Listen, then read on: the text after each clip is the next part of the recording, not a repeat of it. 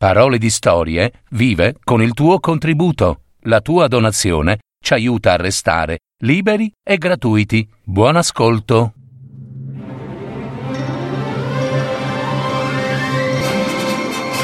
Fiabe, favole, racconti, leggende. Adattamento e messa in voce di Gaetano Marino. www.paroledistorie.net Storia di una madre. Una fiaba di Hans Christian Andersen.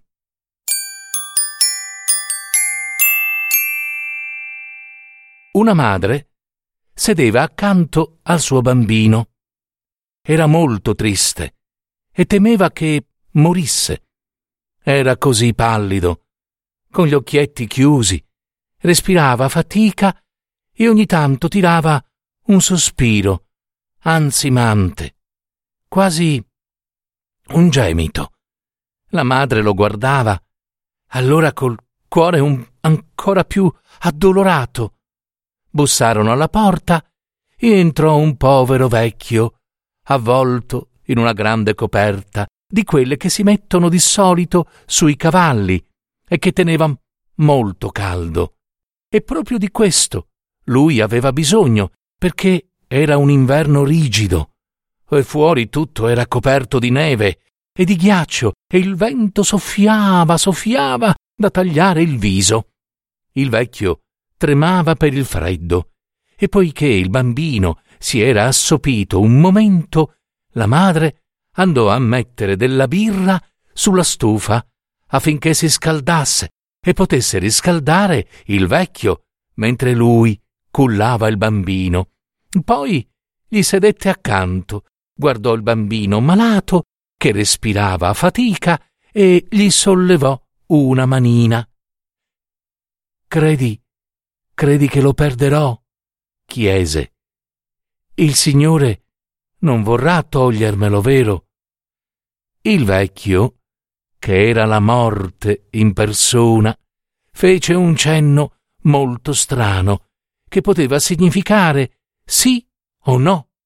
La madre abbassò lo sguardo e le lacrime le scorsero lungo il viso. La testa le si appesantì. Per tre giorni e tre notti non aveva chiuso occhio e ora si assopì, ma solo per un istante, e poi sussultò con un brivido di freddo. Che è successo? esclamò, guardando da ogni parte. Il vecchio se n'era andato e anche il suo bambino era sparito. Il vecchio l'aveva portato via con sé. Dall'angolo giungeva il tic-tac, tic-tac dell'orologio e poi il grande pendolo rotolò sul pavimento. Boom! E anche l'orologio si fermò. La povera madre si precipitò fuori e, chiamando il suo bambino, là, fuori nella neve, si trovava una donna con un lungo abito nero che le disse La morte è stata a casa tua. L'ho vista uscire di corsa col tuo bambino. Va più veloce del vento e non riporta mai quello che ha preso. Vai! Dimmi da che parte è andata? implorò la madre. Dimmi la direzione e io la troverò. Io la conosco, rispose la vecchia vestita di nero. Ma prima che te lo dica, devi cantare per me tutte le canzoni che hai cantato al tuo bambino. Mi piacciono molto. Le ho già sentite perché io sono la notte e ho visto le tue lagrime mentre le cantavi. Te le canterò tutte, tutte, rispose la madre. Ma non mi fermare ora. Devo raggiungerli, devo trovare mio figlio. Ma la notte rimase muta e immobile e la madre, torcendosi le mani, cantò e pianse. Erano molte le canzoni, ma erano molte di più le lacrime, e infine la notte disse Vai, vai a destra, e inoltrati nel buio bosco di abeti. Lì, lì ho visto dirigersi la morte col tuo bambino. Nel bosco le strade si incrociavano e la povera donna non seppe più da che parte andare e vide un rovo senza più fiori né foglie, perché era inverno e dai rami pendevano soltanto ghiaccioli. Hai forse visto passare la morte e il mio bambino? Sì, rispose il rovo, ma non ti dirò da che parte sono andati se non mi riscalderai col tuo cuore. Sto morendo di freddo e sono tutto gelato. E lei strinse forte al petto il rovo affinché questo si riscaldasse. Le spine le penetrarono nella carne e da lì sgorgarono grosse gocce di sangue, ma al rovo spuntarono in quella gelida notte invernale nuove foglioline verdi e sbocciarono fiori. Tanto ardeva il cuore di quella madre in pena. Il rovo le indicò poi la strada. Lei giunse a un grande lago dove non c'erano né navi né barche. Il lago non era gelato, tanto da poterla reggere, ma neppure era tanto basso che potesse attraversarlo.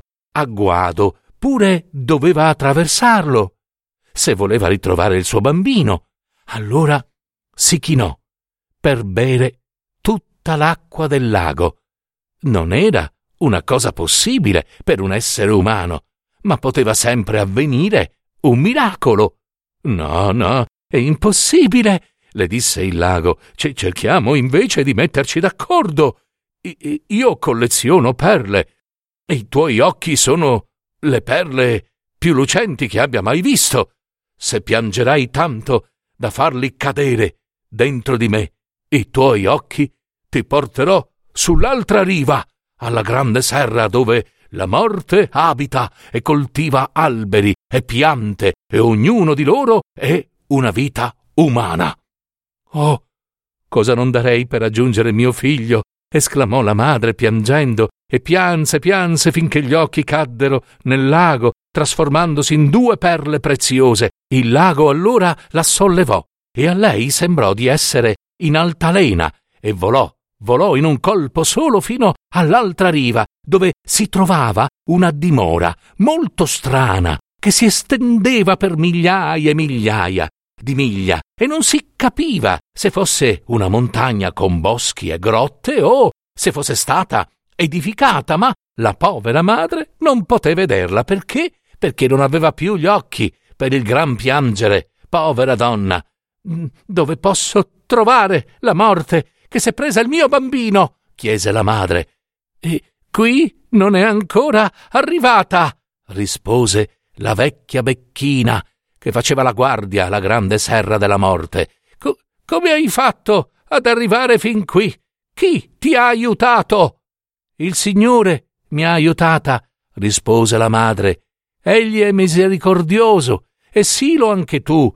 Dove posso trovare il mio bambino? Oh, io non lo conosco. Non lo conosco, no, rispose la donna. E tu non ci vedi? Molti fiori e molte piante sono appassiti questa notte e la morte arriverà presto per trapiantarli. Tu sai che ogni essere umano ha il suo ab- albero della vita e il suo fiore, e a seconda di come ciascuno è fatto. Apparentemente sono come le altre piante della natura, ma hanno un cuore che batte. Anche il cuore dei bambini batte. Ascoltali. Forse saprai riconoscere quello di tuo figlio.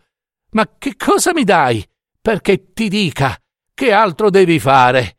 Ma non ho nulla da darti, disse la madre afflitta, ma andrei in capo al mondo per te. No, no, no, non ho nulla da fare là, rispose la donna, ma mi puoi dare i tuoi lunghi capelli neri. Ecco sì, tu stessa sai quanto sono belli e a me piacciono i tuoi capelli neri. Avrai i miei capelli bianchi in cambio. È sempre qualcosa, no? Se non desideri altro, le rispose la madre, te li do con gioia. E così le diede i suoi bei capelli neri e ricevette quelli della vecchia, bianchi, come la neve. Entrarono nella grande serra della morte, dove fiori e piante crescevano mescolati in modo strano. C'erano sottili giacinti sotto campane di vetro e c'erano peonie grosse e robuste, crescevano piante acquatiche, alcune molto fresche e altre un po' malate. Vi si appoggiavano le bisce acquatiche e i granchi neri ne afferravano gli steli. C'erano splendide palme, platani e querce, piantine di prezzemolo e di timo fiorito. Ogni albero e ogni fiore aveva il suo nome e ognuno rappresentava una vita umana, una persona ancora in vita. In Cina, in Groenlandia, in tutto il mondo c'erano grandi piante in vasi molto molto piccoli che soffocavano e sembrava che stessero per spazzare via il vaso. C'erano anche da molte parti piccoli fiori insignificanti piantati nella terra, circondati dal muschio, ben custoditi e curati. La madre, afflitta, si chinava sulle piante più piccole e ascoltava il loro cuore che batteva. A tre milioni di cuori riconobbe quello del suo bambino. È questo, è questo! gridò e tese la mano verso un piccolo croco d'azzurro, debolmente piegato da un lato. Non toccare il fiore! Non toccarlo! gridò la vecchina. Mettiti qui. E quando la morte arriverà, e sarà qui tra poco, impediscile di strappare la pianta minacciando di strappare tutti gli altri fiori. Avrà paura, perché ne risponde davanti al Signore, e nessuno può sradicarli senza il suo permesso. Improvvisamente soffiò un'aria gelida per il salone e la madre cieca capì che la morte stava arrivando. Come hai fatto ad arrivare fin qui? Le chiese. Come hai potuto arrivare prima di me? Eh, sono una madre, rispose lei. E la morte tese la sua lunga mano verso quel fiorellino delicato, ma lei vi tenne sopra le mani, sfiorandolo quasi e temendo di toccare uno solo dei suoi petali. Allora la morte soffiò su quelle mani e lei sentì che era ben più fredda del vento gelato e le sue mani ricaddero, inerti. Tu non puoi nulla contro di me, disse la morte. Ma lo può, lo può il Signore, rispose la madre. Io faccio ciò che lui vuole, replicò la morte. Io sono il suo giardiniere. Colgo tutte le sue piante e i suoi fiori e li ripianto nel grande giardino del paradiso, in una terra sconosciuta, ma non oso raccontarti come vi crescano e come sia il luogo.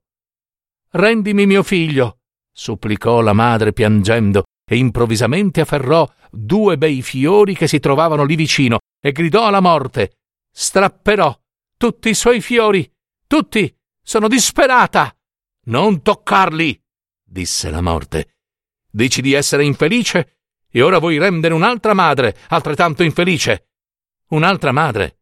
chiese la povera donna, lasciando immediatamente i due fiori. Ecco, ecco i tuoi occhi. Li ho ripescati dal lago, disse la morte. Splendevano, lucentissimi, ma non sapevo che fossero tuoi. Riprendili, ora vedrai meglio di prima. Guarda nel pozzo profondo, qui vicino. Io chiamerò per nome i due fiori che tu volevi strappare, così potrai vedere il loro futuro, la loro vita di uomini. Guarda quello che volevi turbare e distruggere. La madre guardò nel pozzo. Era una gioia osservare come uno dei fiori diventasse una benedizione per il mondo. E quanta gioia e felicità si spandesse intorno a lui. Poi guardò la vita dell'altro fiore e era solo dolore e miseria, orrore e infelicità. Entrambi sono volontà di Dio, commentò la morte. Quali dei due fiori è quello dell'infelicità e quale quello della benedizione? Chiese la madre. Non te lo dico, rispose la morte, ma sappi che uno dei due fiori è quello di tuo figlio. Hai visto il destino di tuo figlio, il suo futuro. La madre gridò di terrore. Quale dei due era mio figlio, dimmelo! Salva l'innocente! Salva mio figlio da tutta quella miseria! Portalo via, piuttosto, portalo nel regno di Dio. Dimentica le mie lacrime, dimentica le mie preghiere e tutto quello che ho fatto e detto. Non ti capisco, disse la morte. Vuoi riavere tuo figlio? Oppure devo portarlo nel paese che ti è sconosciuto? La madre si gettò in ginocchio e torcendosi le mani pregò il Signore. Non ascoltarmi, non ascoltarmi, se prego contro la tua volontà, che è la migliore, non ascoltarmi, ti prego, non ascoltarmi. E piegò il capo in grembo. La morte se ne andò, col bambino, in quel paese sconosciuto.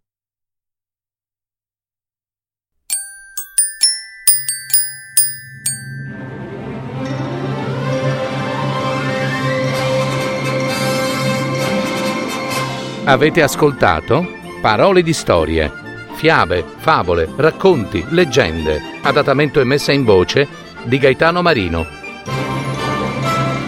www.paroledistorie.net